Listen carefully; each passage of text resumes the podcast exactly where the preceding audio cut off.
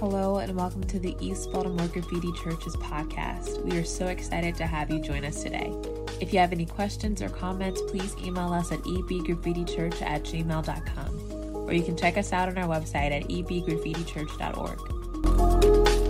As Pastor Charlie said, I, I don't I don't live in this city, but my family has been in this neighborhood really for over one hundred years. We uh, started our family business right on... Um, over there near like the Giant off uh, Greenmount.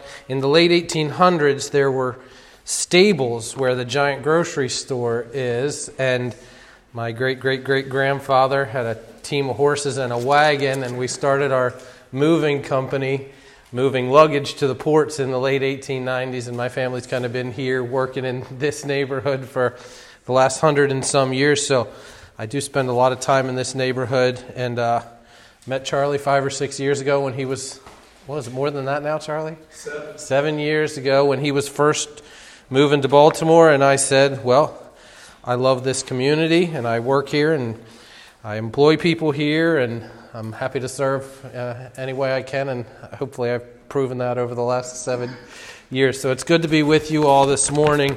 I think I gave Diane the wrong passage, but that's okay. We were one one chapter off. Um, so I was talking to Charlie this week, and he shared with me that he had kind of had a busy week, and if he was honest, he was worn out, and what I preach, and I happened to uh, preach out at my church last week. I don't preach every week. I preach about every other month or so I'll preach, and I had just spoken last week, so I had a, a sermon ready, and I said, you know, I'd be happy to come down and uh, and share. So kind of full disclosure, as I get ready to share with you this morning, uh, I told my church last week that this was the easiest sermon I ever wrote because I didn't write it. Uh, and one of the other elders at my church is teaching a class right now on the book of Exodus, and we're going through. And uh, this teaching came from his Sunday school class, a guy named Joe Feinauer. Joe was a carpenter by trade. He's been here. He's done some work around the building. But Joe's a dear teacher of mine, and this message just spoke so much to me that when it was my turn to preach, I said, Joe, could you share your notes with me? I'd, I'd love to share that with the whole church. So uh, a lot of this good teaching comes from my brother Joe. Um, but uh, do you ever feel like life is a battle and you just can't win? Uh, one step forward, two steps backwards. You find yourself fighting the same temptations, the same sin battles over and over. As Christians, we know we're supposed to live victorious lives, but we don't always experience those victories, do we? So we're going to look this morning at Israel's first battle and their first victory. We're going to look at the principles from that victory found in this passage we're going to look at this morning, and then we're going to see how do we take those principles and apply them to our own lives. Um, we can look at this, see, when the next battle comes, and we know it will come in our lives, because Jesus told us in John chapter sixteen, he said, I have told you these things so that you may have peace. In this world, you will have trouble. But take heart, because I've overcome the world. Amen. See, we're not promised an easy life, but we are promised victory. So how do we take hold of that victory now in our lives as Christians? How do we start to live in that victory? So we're going to look this morning at the book of Exodus for some principles that will guide us towards living victorious Christian lives. So um, in this teaching on the book of Exodus, uh, the teacher Joe, he's taking the view that the book of Exodus is really the revelation of Jesus Christ as our complete Savior. We see in the book of Exodus that God saves us by His power. That's demonstrated in the plagues when God was rescuing the people from Egypt, and He showed His great power in how He used the plagues to rescue the people. So we're saved by God's power, and by His blood, which was demonstrated in the Passover as the people had to paint the doorway with the blood of the Lamb to be spared. So God saves us from by His power and His blood, and we see that very clearly in the book of Exodus. And then the rest of the book of Exodus shows us the outworking of that salvation in his redeemed people. As a complete Savior, he not only saves us from sin, which is awesome and powerful and true, but he saves us to himself. He saves us to a victorious life. He provides us a deep and soul-satisfying life uh, from him as we become his people. So this morning I want to look at the topic of how to achieve spiritual victory in our lives. I want to explore this topic by looking at Exodus chapter seventeen, verses eighteen through sixteen, where the Israelites first fa- or faced their first battle as a people since leaving Egypt.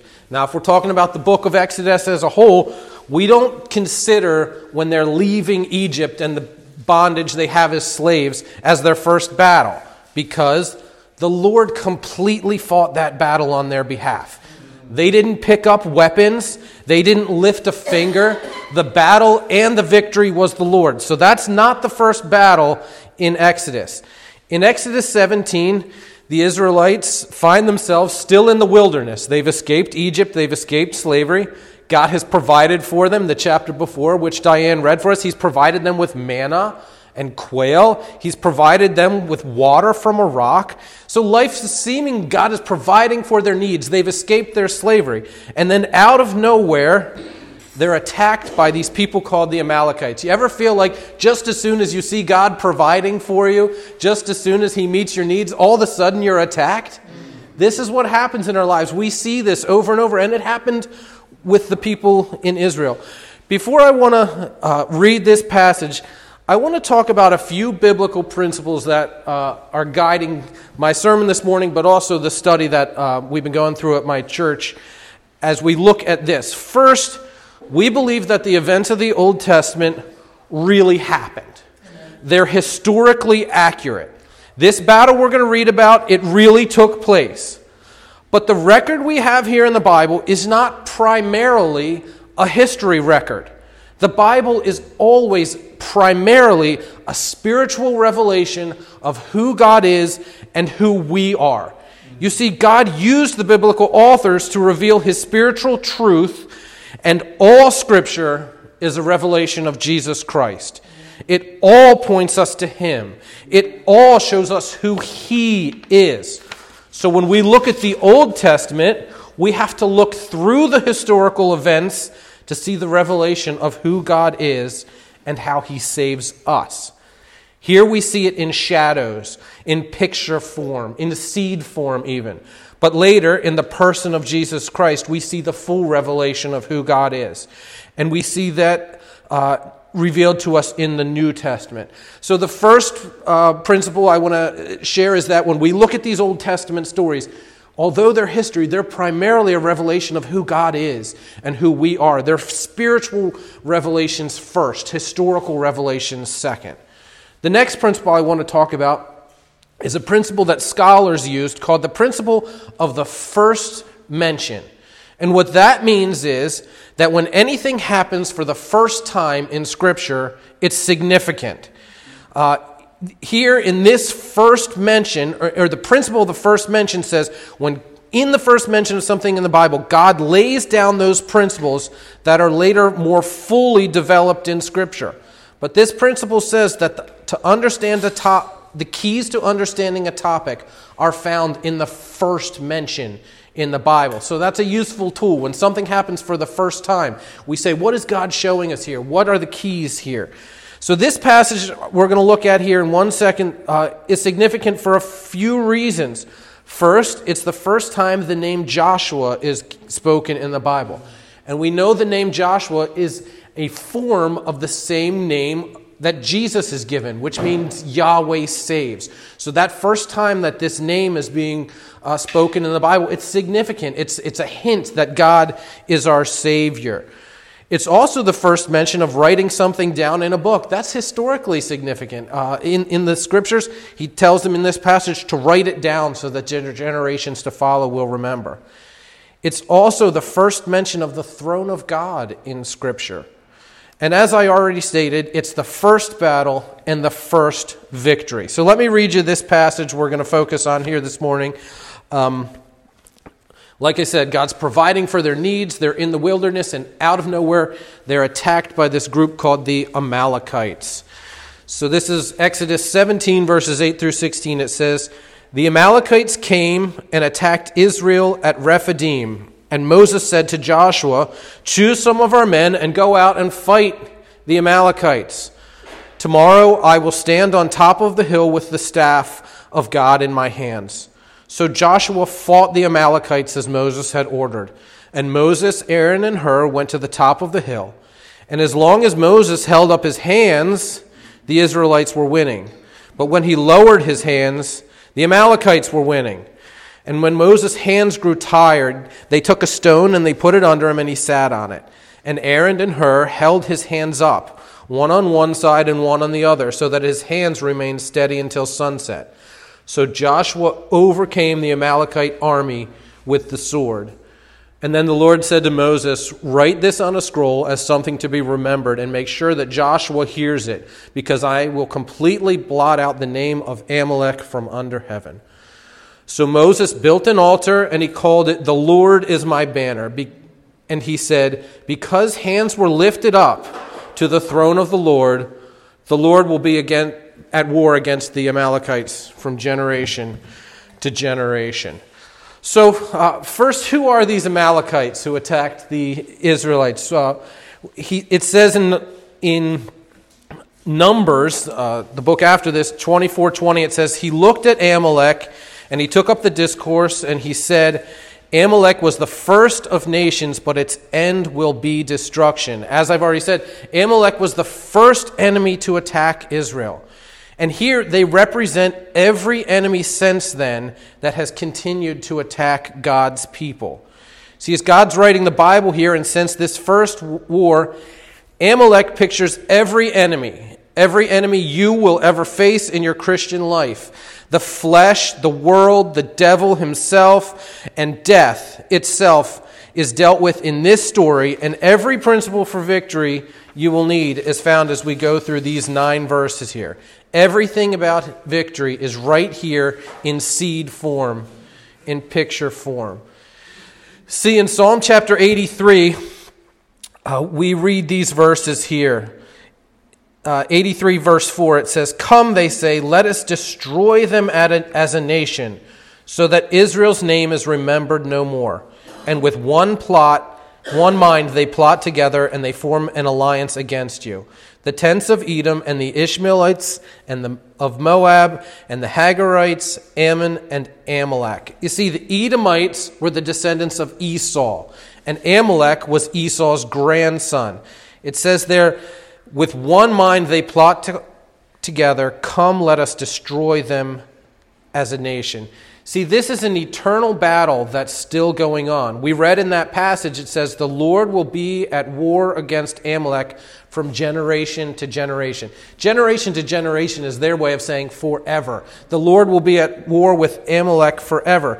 In fact, this is the very same war that's still going on in the book of Revelation, verses twelve through seventeen. Or twelve, chapter twelve, verse seventeen, we read, "Then the dragon was enraged at the woman and went off to wage war against the rest of her offspring, those who keep God's commandments and hold fast their testimony about Jesus." See, this is the same battle that rages through history, those who are trying to do harm to God's people.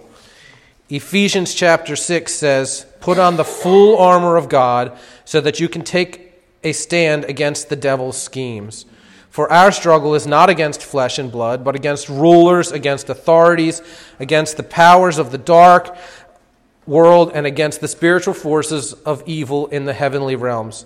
Therefore, put on the full armor of God, so that the day of e- so that when the day of evil comes, you may be able to stand your ground after you have done everything to stand." See, this battle is really the battle between the flesh and the spirit. If there's any doubt that this passage was about that, we don't have to look any further than the book of Galatians. Remember, the New Testament is the most inspired commentary of the Old Testament. In Galatians chapter four, it says, "For it is written that Abraham had two sons, one by a bondwoman and one by a free woman. But he who was of the bondwoman was born according to the flesh, and he of the free woman through the pl- through promise. which things are symbolic. He's saying, what are they symbolic of? They're symbolic of the war between the flesh and the spirit. In Galatians chapter five, Paul says, "For the flesh lusts against the spirit, and the spirit against the flesh. And they're contrary to one another, so that you do not do the things you wish, so that yeah, so that you do not do the things you wish. But if you are led by the Spirit, you are not under the law. Now the works of the flesh are evident, which are adultery, fornication, uncleanness, lewdness, idolatry, sorcery, hatred, contentions, jealousy, outbursts of wrath, selfish ambitions, dissensions, heresies, envy, murder, drunkenness, revelries, and the like, of which I tell you beforehand, just as I also told you in the past, those who practice these things will not inherit the kingdom of God. But the fruit of the Spirit is love, joy, peace, patience, kindness, goodness, faithfulness, gentleness, self-control, and against such things there is no law. And those who are Christ's have crucified the flesh with its passions and desires. If we live by the Spirit, let us also walk by the Spirit." So this battle of Amalek versus Israel is really here to instruct us about the battle between the flesh and the spirit. So let's look at the passage, and I want to show you the keys to victory here in all of our spiritual battle, battles are found right here in this passage in Exodus. Rather than make you wait, I'm going to tell you right now what the three keys to victory are, and then we're going to work our way and show you, and I'll show you where I find them in this passage. The first key to spiritual victory is that victory is a person, Jesus Christ. The second key is He is our victory, but to experience that victory, we have to lay hold of Him. And the third key to victory is that we lay hold of Him by lifting our hands in faith and touching the throne of God. So let's look at these three principles here. They're here in this passage in seed form, but I want to show how these principles are more fully explained in all of Scripture. So the first key to victory here is that victory is a person, and that person is Jesus Christ. In Exodus seventeen, verse fifteen, uh, which we just read, it says, "Moses built an altar, and he called it, 'The Lord is my banner.'" What does it mean that the Lord is my banner? Uh, the Hebrew there is Yahweh Nisi. It, it means Yahweh is my banner. What, what is a banner? Today and throughout history, banners have been used much in the same way. What happens when something somebody does something great? What happens when a sports player's jersey is retired? They hang it up in the rafters. They make a banner of his name, and they put it up for everyone to see. What happens when the Olympian wins the race? They take their flag, their country's banner, and they run it around for all to see.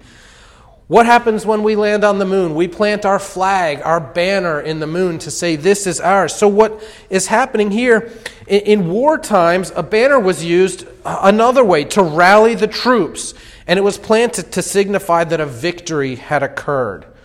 So when Moses says, and he names this altar, "The Lord is my banner," what he's saying is that the Lord Himself was their victory. The Lord was the victory. He was in the midst of the va- battle. He was the one they were rallying around, fighting for and with, but ultimately He was the victory. He was the banner. God was their victory. In Second Chronicles twenty fifteen, we read, "Do not fear or be dismayed because of this great multitude, for the battle is not yours, but God's." That is true of all the battles we face. They are not ours. They are His battles. This is one of the most basic principles of victory. The Lord is victory, and there is no victory without Him. There's no victory without the victor in our lives. So when they sang, when they were delivered from the Red Sea in Exodus chapter fifteen, they said, "The Lord is a warrior, the Lord is His name." That is still true today. In Revelation twelve eleven, we, we read, "They overcame Him because of the blood of the Lamb." In Revelation seventeen fourteen, we read, "This, these will wage war against the Lamb, and the Lamb will overcome them because He is the Lord of lords and the King of kings." So those who are with Him are called the chosen and the faithful. See, Paul sums this principle up in First Corinthians fifteen, chapter fifty-seven, where he says, "But thanks be to God who gives us victory through our Lord Jesus Christ." Victory is a person. If you are feeling defeated, run to Jesus. There is no defeat at the foot of the cross. So that's the first uh, principle of victory here. Victory is a person, and that person is Jesus Christ. So uh, the second key here is that he is our victory, but to experience that victory, we have to take hold of him. See, just like the blood of the lamb had to be personally applied to the doorposts during the Passover to experience the salvation of God, so do we have to personally apply his victory to our life. There has to be a connection and contact, contact with him to experience it. We experience that connection through faith. The only thing that matters about any faith is the object of your faith. You can have a lot of faith in a weak object, or you can have a very little bit of faith in the right object. It's not the quality of your faith that matters. It's the object of your faith. See, we experience the victory of Christ by putting our faith in him as our victory. It connects us to the victory. It touches God and connects us to the Lord. First John five four says, "For everyone who has been born of God overcomes the world, and this is the victory that has overcome the world, our faith." See, faith is that thing that connects us to the victory of God. All spiritual battles are battles of faith. When we fight these battles, what are we putting our faith in? Our own willpower, our resources, our ability to change ourselves, our community. If we're not experiencing victory in our lives, chances are we have our faith in the wrong object. Because when we put our faith in Christ Jesus, he is victory. His very essence is victory. And when our faith is in him, we will begin to experience that victory. So how do we do that? We know that faith is the vehicle that connects us to that victory. The next key is that we lay hold of him by lifting our hands in faith and touching the throne of God. I want to look back at verse sixteen here. It says, he said, "Because hands were lifted up against the throne of the Lord, the Lord will be at war against the Amalekites from generation to generation." He says, because their hands are lifted up, the literal word is taking hold of the throne, taking hold, grabbing the throne. Because your hands are grabbing the throne, the Lord will fight that battle for you. That's what he's saying here. So he says he'll be fighting that battle eternally. The idea of hands lifted up, taking hold of the throne of God, is used many times in scriptures. Again, this is the first mention. But if we look through the rest of scripture, we see that taught even more. In First Timothy two eight, we read, "Therefore I want the men everywhere to pray, lifting up holy hands without anger or disputing."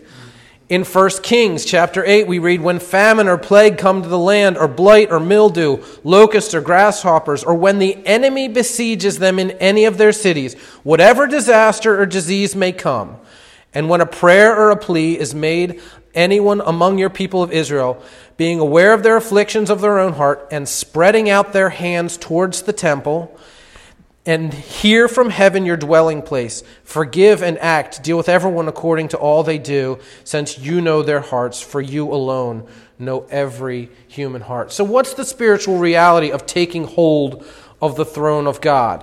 If the first mention teaches uh, this concept is here in Exodus seventeen, then the full mention, the clear, full teaching of this is found in Hebrews chapter four. I want to read Hebrews four, verses Uh, twelve through sixteen, it says, "For the word of God is alive and active, sharper than any double-edged sword. It penetrates even to dividing the soul and spirit, joints and marrow. It judges the thoughts and attitudes of the heart. Nothing in all creation is hidden from God's sight. Everything is uncovered and laid bare before the eyes of him to whom we must give account.